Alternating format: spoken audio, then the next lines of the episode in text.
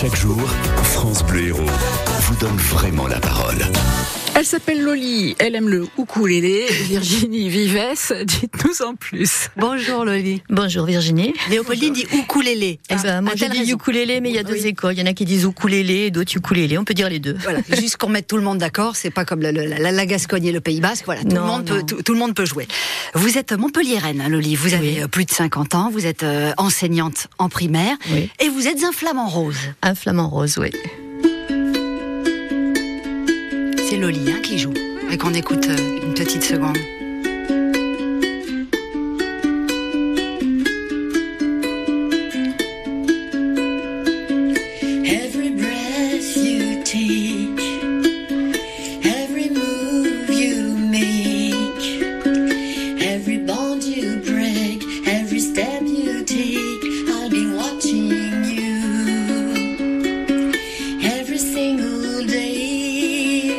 C'est Loli. Ça, ça, pose sa dame. Hein. Qui chante aussi. Qui chante, aussi. Et pourquoi Flamand Rose alors Alors pourquoi Flamand Rose Flamand Rose puisque le logo de notre club de ukulélé c'est le Flamand Rose. Le Flamand Rose c'est quand même l'emblème de la région un petit peu. Il y en a en Camargue, mais il y en a aussi pas loin de Montpellier et même sur Montpellier on en voit quelquefois voler. Les flamingos, donc les Flamands Roses, c'est comme ça qu'on vous appelle. Vous faites partie du Isparak Ukulélé Club de Montpellier, qui a été créé en 2015, l'association par vous-même et par une cinquantaine d'adhérents. Et vous êtes une cinquantaine, voilà, de fans de ukulélé qui vous retrouvez euh, une fois par semaine. Combien de fois par semaine Trois fois par semaine. Trois fois par semaine. Voilà, parce qu'il y a différents niveaux. Il y a les débutants et les intermédiaires. Et peut-être même plus, puisque des fois on se réunit aussi le samedi ou le dimanche pour répéter, pour des prestations, ou on fait des prestations, donc on se voit très souvent. Quand j'ai reçu euh, voilà votre votre mail, vous nous parlez des soirées que vous faites, oui. euh, et j'ai tout de suite été voir et j'ai eu la même euh, image que vous, euh, Léopoldine. Je me suis dit ukulélé, Léopoldine. Je vais aller sur le site et je vais voir que des jeunes avec des barrettes dans les cheveux, des gars de 35 ans qui reprennent des vieux standards des années 80 en mode euh, voilà.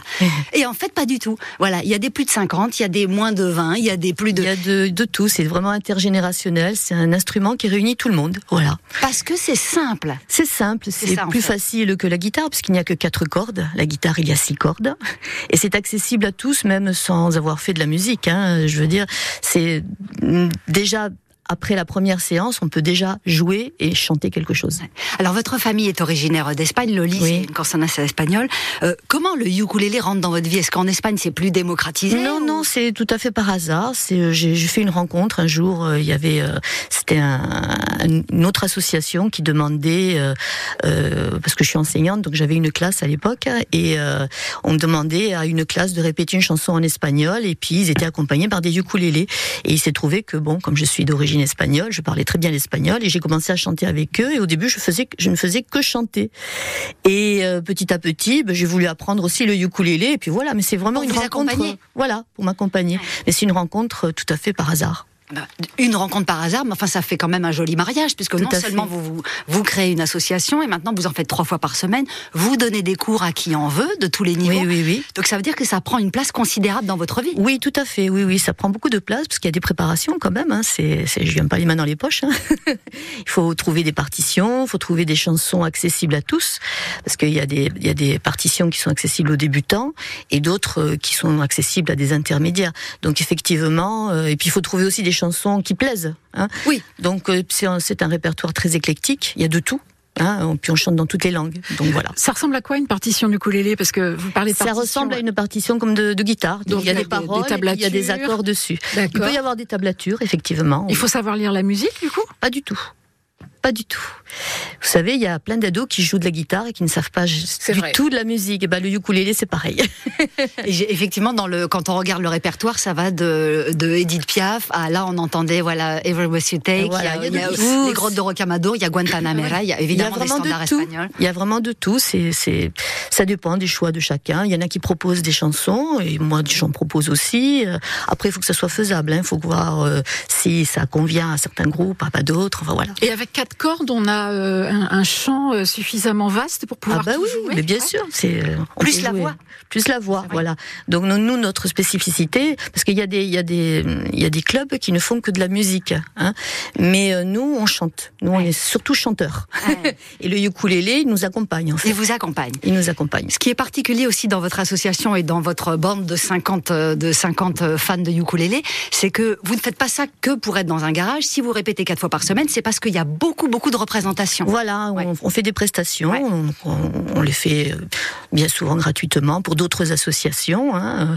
Sinon, on fait aussi euh, des soirées. hein. Donc là, c'est la brasserie du Dôme à Montpellier. Il y en aura une demain soir, mais ils sont très régulièrement quand vous passez Voilà. le, le- le vendredi soir devant le Dôme dans le quartier Clémenceau à Montpellier. Il y a, si vous entendez du ukulélé, bah, c'est Loli. Voilà, c'est nous. Donc on invite aussi d'autres clubs. hein. Il, y a, il y a le club de Latte aussi qui vient nous voir. euh, et puis on fait des rencontres. euh, disons que c'est, euh, ça s'est étoffé pendant le confinement. Ah bon? Voilà, pendant le confinement, euh, on était très isolés. Et puis, euh, grâce à Internet, on a fait connaissance avec d'autres clubs français et d'autres clubs euh, d'autres pays. Donc, on a établi une sorte de réseau par Internet. Genre vous faisiez des lives. euh, Voilà, on faisait des, des, des- par exemple, il y en a un qui proposait, euh, on va lancer le thème, euh, je sais pas moi, euh, de la mer, et on, ch- on chantait des chansons sur la mer, on se faisait des vidéos et on se les envoyait sur YouTube et sur les réseaux Facebook et autres, et on faisait des échanges entre clubs et on s'est connus comme ça. Et puis après le confinement, on s'est dit, bah on a envie de se retrouver oui. et on a commencé les festivals Eh les oui. festivals de ukulélé. Et donc les clubs se sont déplacés, on a fait les rencontres vraiment en, en réel, Bah oui. parce qu'on connaissait les gens par Internet, mais on les voyait pas. Donc les festivals nous ont permis de faire des rencontres avec d'autres d'autres clubs. On est allé au festival de Dijon, on est allé, on est allé au festival de Marseille, on est allé au festival de Toulouse, et là on a tissé des liens. Donc là maintenant on a un réseau français qui est assez bien. Savez qu'il y a un, un- un grand festival comme ça qui est né petit à petit à Montpellier qui devient une énorme- fanfares. la fanfare. Oui, Donc peut-être oui, dans oui, 10 oui. ans le festival de Ben, on ukulélé. espère, on espère. Il y aura le- la deuxième édition du gros festival euh, du festival de ukulélé euh, en 2024 du 1er au 3 novembre. Ça s'appelle le Halloween Ukulélé Festival. Ah, on aura le temps d'en voilà. parler l'année prochaine. Puis c'est quand même un instrument qui a un avantage par rapport à la contrebasse ou au piano, c'est qu'on peut l'emmener facilement par Le poids. Exactement. On le met dans un sac à dos, on peut le transporter dans un train, euh, partout, partout.